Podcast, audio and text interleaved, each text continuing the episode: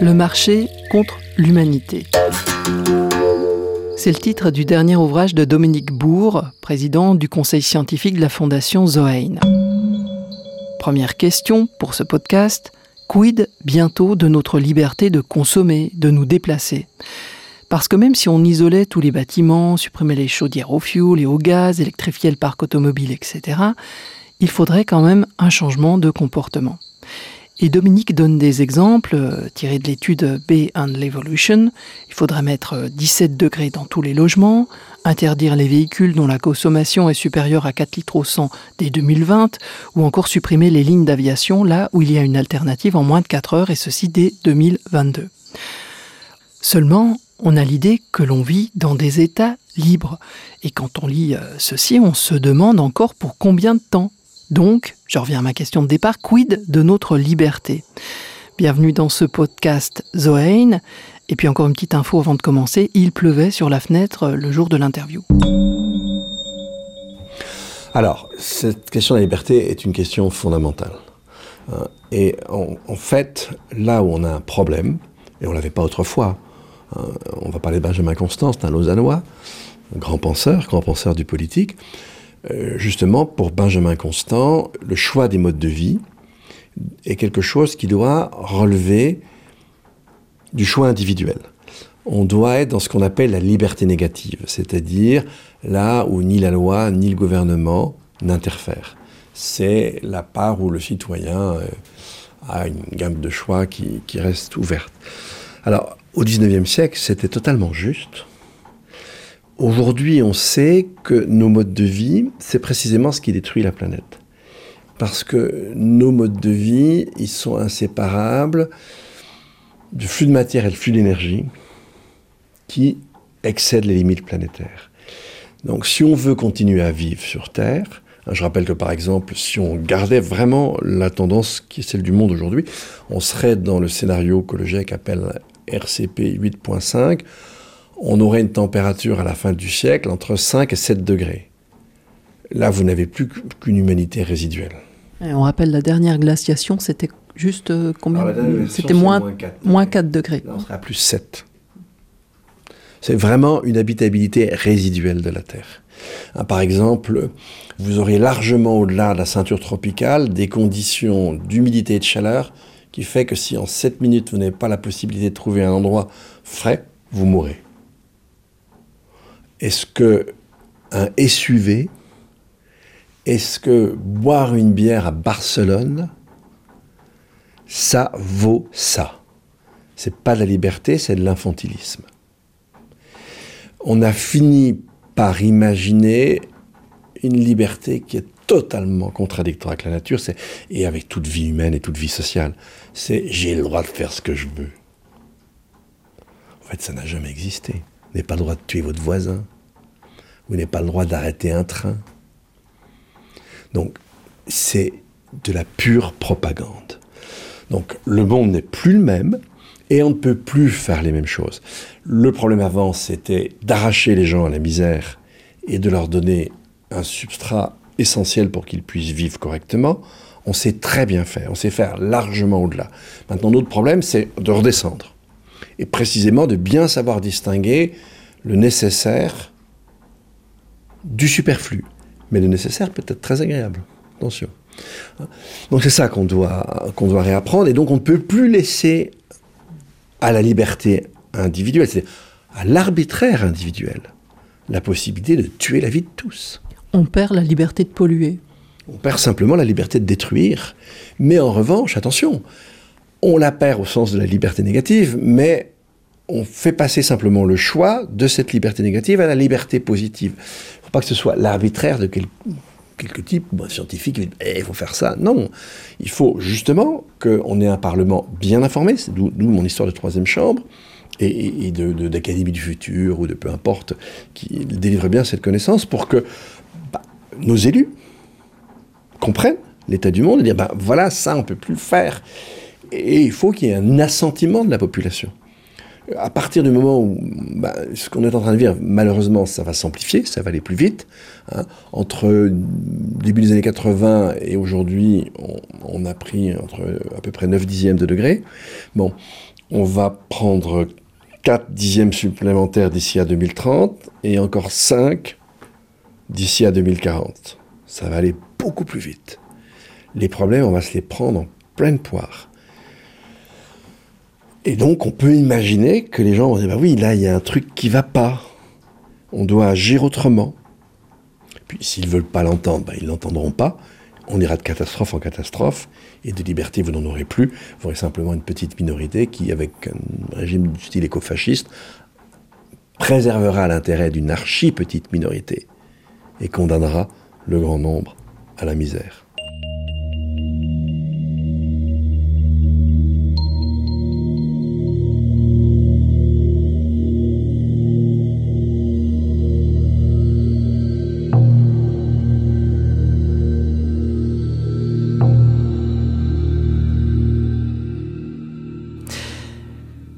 Quand on parle, euh, Dominique Bourg, d'une écologisation de la société, en fait, c'est quoi écologiser la société? Alors, écologiser la société, c'est la réinscrire à l'intérieur des limites planétaires. Bon, ça, alors c'est un petit peu plus compliqué, c'est l'empreinte écologique, etc.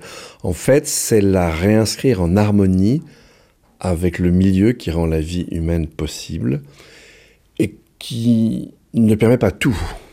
On détruit pourquoi? Parce qu'on a fait exploser les flux de matière et les flux d'énergie, parce qu'aussi, un petit peu, on a fait exploser notre démographie. Et les flux de matière et les flux d'énergie, c'est tout simple, tout le monde le sait, 10% de la population humaine émettent 50% des gaz à effet de serre, les 50% les plus pauvres n'émettent que 10%. Donc en fait, baisser nos flux de matière et nos flux d'énergie, ça veut dire aussi, ipso facto, resserrer les inégalités de revenus, qui ne sont que des inégalités d'accès aux ressources naturelles. Pour faire tout ça, selon le GIEC, on a euh, globalement euh, 10 ans pour faire en tout cas déjà diminuer de moitié les émissions de gaz à effet de serre. Donc 2030, hein, c'est pas très loin.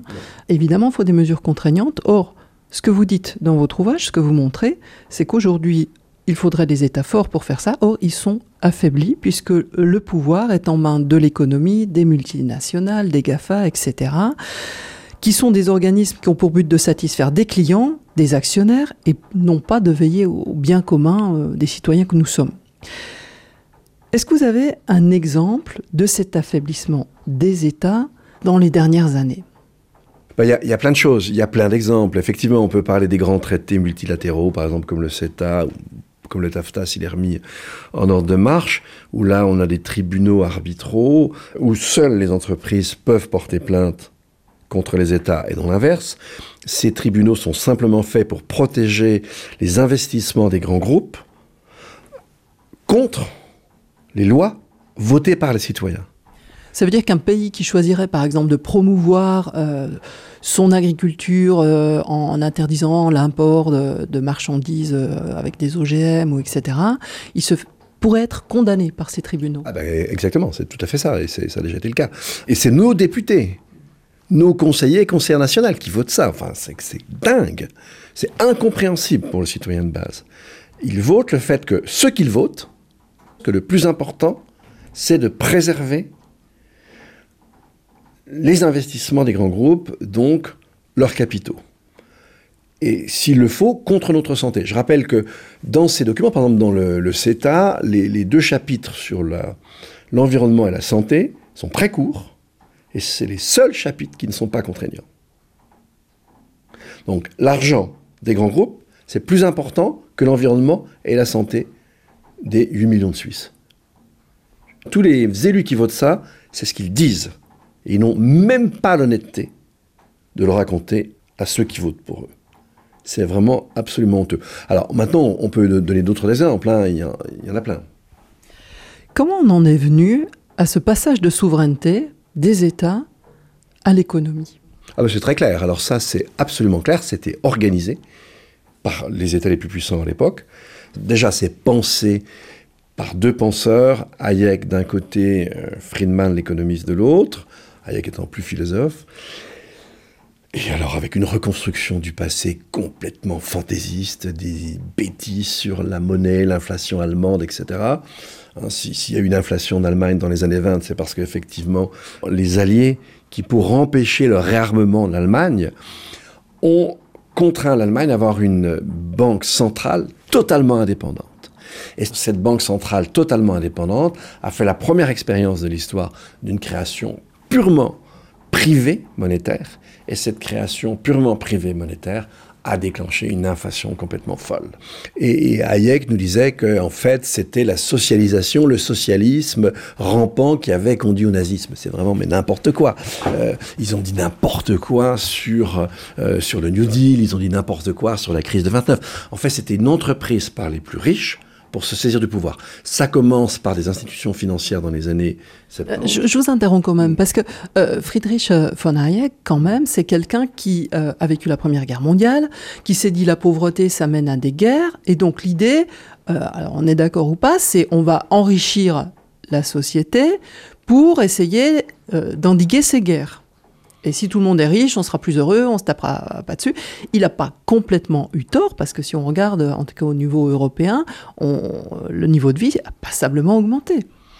Euh, oui, mais alors pour euh, concevoir cette production de richesse, on débouche sur des inégalités très fortes, on va mettre en avant des critères économiques avant de mettre en avant des critères sociaux, et puis finalement on a des effondrements sociaux qui vont déboucher sur la guerre. Donc la manière dont la création de richesse est alors entendue est inséparable euh, d'une augmentation des inégalités et du fait qu'une petite élite va tenir compte d'un certain nombre de paramètres économiques, encore une fois, indépendamment des paramètres sociaux. Ça nous donne par exemple la rigueur euh, qui nous amène les populistes partout. Donc cette manière de prétendre créer de la richesse, est quand même pour le moins problématique. Cette idée, par exemple, que si on a des riches dans une société, ils vont payer passablement d'impôts. En tout cas, en Europe, ils sont quand même passablement taxés, puis ça va ruisseler vers le bas. Euh, ça, par exemple, c'est le genre de, croyance où vous avez l'impression, euh, bon, bah, dans les faits, ça fonctionne pas. Oui, mais ça tout le monde le reconnaît, le ruissellement ça ne fonctionne pas. En, fait, il suffit de voir les, aux États-Unis, quand on sort de la guerre, sur la grande fortune du temps de Roosevelt, et encore ça va durer jusqu'aux années 60, eh bien, euh, pour les très grandes fortunes, l'imposition peut aller jusqu'à 91%. Et d'ailleurs, dans les propositions de... À la, sortie de la Première Guerre À la sortie de la Deuxième Guerre mondiale. La Deuxième Guerre, jusqu'à 90%, c'est énorme. 91 même. 91%. Bah, évidemment, si vous gagnez 100 millions par an puis que vous en reste 9, ne vous inquiétez pas trop quand même pour la personne. Elle va pouvoir se nourrir et, se déplacer et se vêtir de façon tout à fait correcte. Non, mais effectivement, dans le programme, le hum, Green New Deal de Alessandra Ottavio Cortez, elle revient à une imposition à partir d'un certain seuil de fortune, je crois c'est quelques millions, de 70% par exemple. On revient à un genre de, Et en fait, ce qui a été, ce qui a été une des caractéristiques du néolibéralisme, c'est précisément en mettant les États en concurrence les uns avec les autres, eh bien, ça a été aussi, euh, si vous voulez, une baisse continue de la pression fiscale. Et on est parti de ces 90% pour se retrouver avec une imposition, je crois, en gros, de, de 28% sur, sur, sur, sur, les grandes fortunes. Donc, euh, non, on a vraiment euh, organisé une montée extrêmement puissante des inégalités qui, du coup, condamne, contrairement à ce que racontait Hayek, qui, à nouveau, condamne à la pauvreté des parties les plus importantes de la population. Donc, quand on dit, mais non, ce cher monsieur voulait effectivement avoir compris qu'il fallait certaines formes de... Ben non, la manière dont il entend la production de richesse et les conditions qui, selon lui, sont nécessaires à la production de richesse, et c'est plus notre problème d'ailleurs, une production abondante de richesse, c'est ça qui détruit l'habitabilité de la Terre. Mais restons dans son raisonnement, il n'a même pas produit ça. Il a fini par produire l'inverse. Il y a quand même un sacré problème.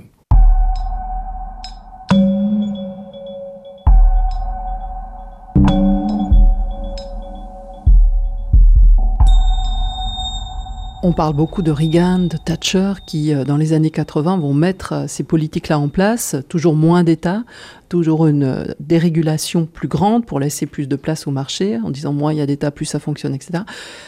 en parallèle quand même à cette époque-là, on a l'URSS avec une économie planifiée qui est complètement dans le mur, qui fonctionne pas. Et ça, souvent, ça nous a été vendu en disant, vous voyez, ça fonctionne pas, ça prouve bien que notre système est plus efficace. Mais le raisonnement est quand même euh, curieux. On part d'un extrême pour légitimer l'extrême inverse. Il y a un problème de raisonnement. Donc effectivement, le système soviétique, c'était un système qui niait un aspect anthropologique important, euh, qui est que effectivement, euh, un travail n'est motivé que si quelque part on peut en recevoir une certaine forme de récompense. Mais justement, en fait, ce qui se passe aujourd'hui avec le néolibéralisme, c'est que on va récompenser les actionnaires, mais plus du tout le travail. Donc en fait, c'est pas très loin de l'absurdité communiste. Le communisme a affirmé, si vous voulez, qu'il ne fallait en aucun cas tenir compte des intérêts, de la recherche par les individus de leurs intérêts. Et puis le néolibéralisme nous dit, il n'y a qu'une chose sur Terre qui vaille, c'est l'intérêt. Dans les deux cas, c'est une erreur anthropologique. Évidemment, n'importe quel être humain va faire attention à certains de ses intérêts. Mais si ce n'était le cas, personne n'aurait d'enfant. Personne ne pourrait parfois voter contre son propre intérêt pour sauver quelque chose de plus élevé. Donc, ces deux styles de régime sont fondés sur deux erreurs anthropologiques symétriques. L'un était destructeur et de la société et de l'environnement, et l'autre est beaucoup plus destructeur de l'environnement. Il est aussi destructeur de la société. On le remarque aujourd'hui avec euh, tous les populismes. Mais ce que le néolibéralisme a su faire, que n'a jamais su faire le, le communisme, c'est que le néolibéralisme a même réussi à tuer la vérité. C'est très étonnant ça. C'est quand même extrêmement fort. Les GAFA. Qu'est-ce qui vous fait dire ça? Ah ben c'est très clair, c'est très simple.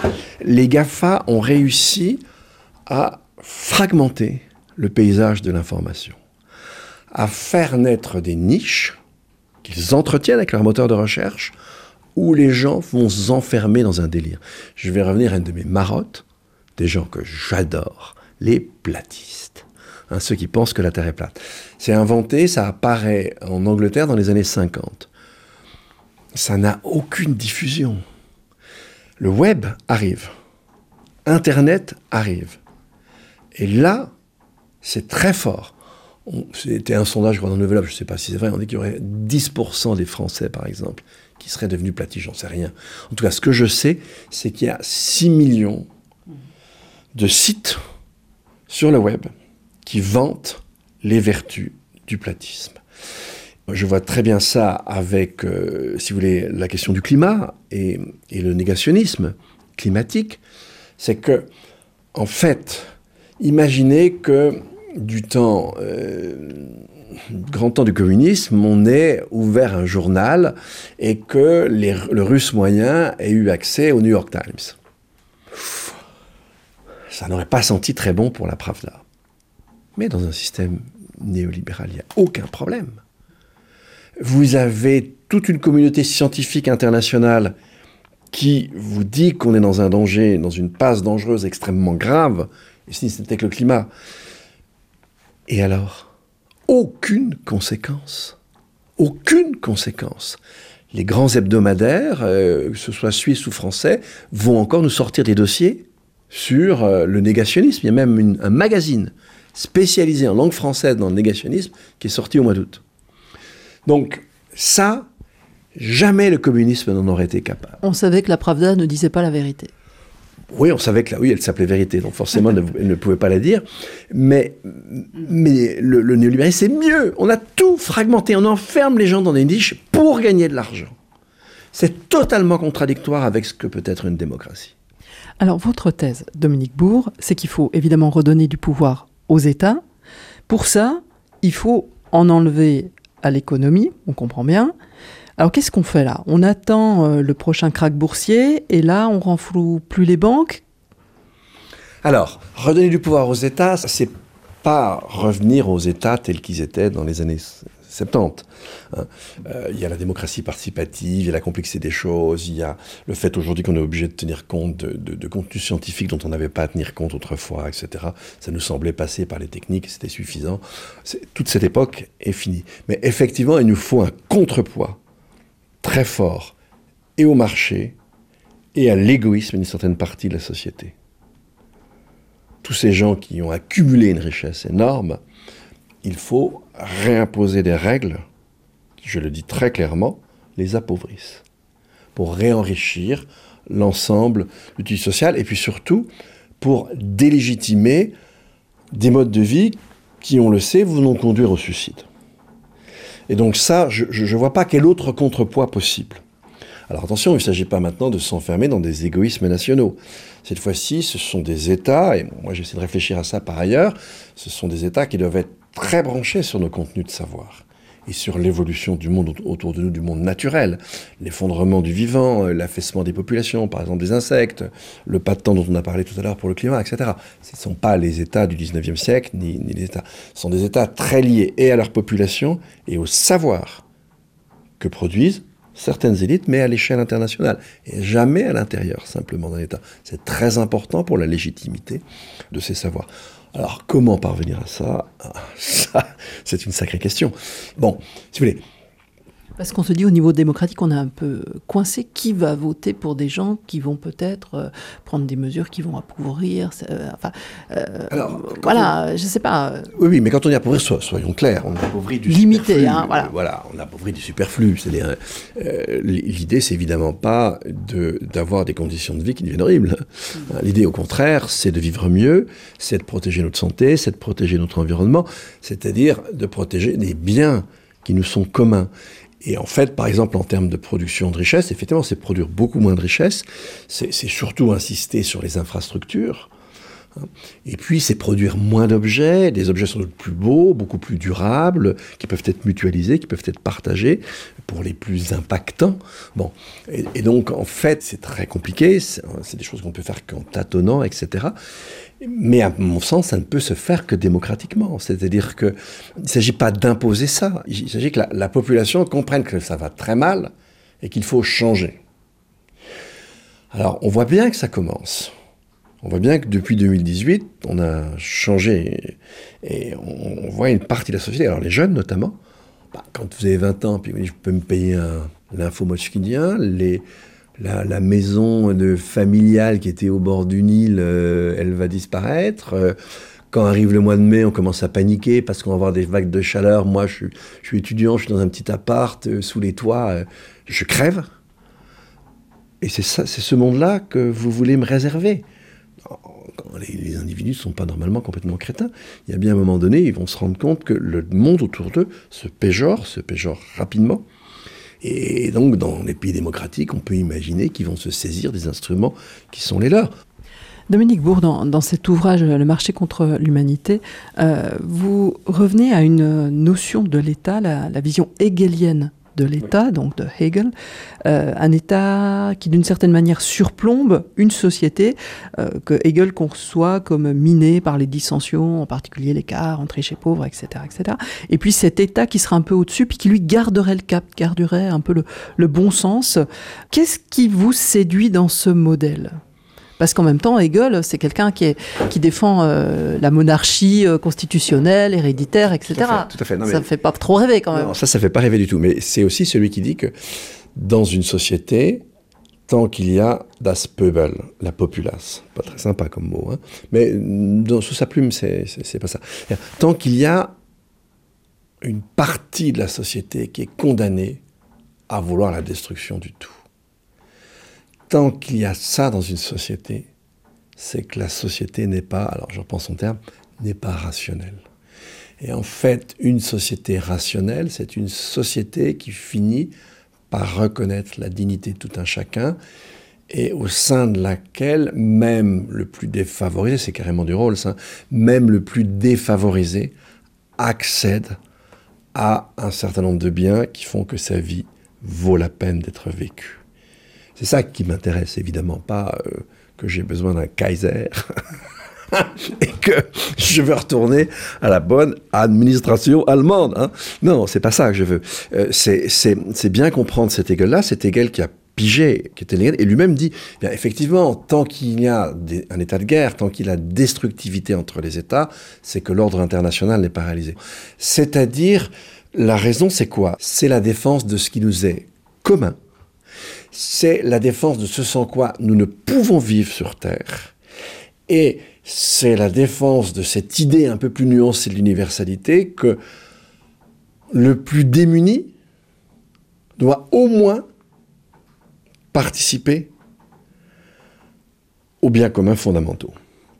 Et donc, l'État, c'est l'organe qui, au-dessus des parti en lutte dans la société civile, doit garantir en fait le public, ce sans quoi la société n'existe pas. Or, autrefois, on imaginait que sa tâche était de maximiser la production, parce qu'il fallait sortir de la vallée des larmes, il fallait sortir de la misère. Notre problème n'est plus celui-là. Au contraire, le rôle de l'État, ça doit être de limiter la production pour qu'elle rentre à nouveau dans les cadres que la nature, et dans les limites que la nature lui alloue. Donc c'est à la fois garder cette fonction en surplomb, mais évidemment, on ne va plus l'interpréter de la même manière. C'est sortir euh, de l'individualisme, du court terme, c'est tout ça qu'il nous faut retravailler quelque part, avoir des, euh, politiciens qui pensent sur deux, trois générations. Euh, c'est ça qu'il nous faut retrouver? Alors c'est ça qu'il nous faut retrouver, et, c'est pourquoi il faut avoir un meilleur maillage entre l'administration et les politiciens. parce que normalement l'administration, elle, devait avoir ça en charge, elle devait avoir le continu, etc. Mais en, même temps, euh, les politiciens, ils peuvent aussi avoir des projets qui donnent un sens. Et un projet qui donne un sens et qui dit, bah non, les biens communs, ce qui nous fait vivre, on va le détruire, pas quand même très malin. On peut imaginer qu'à un moment donné, la population va quand même regarder ça. Hein, et, qu'on a tous des enfants, les petits-enfants, euh, que c'est quelque chose qui est extrêmement important pour nous.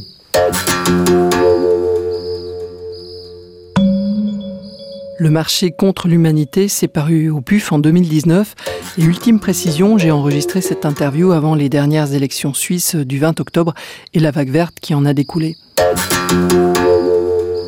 Si vous souhaitez réagir à ce que vous venez d'entendre, vous pouvez le faire via la page Facebook ou via le site zoein.org, Z-O-E-I-N.org. C'était un podcast Zoein signé Catherine Erard.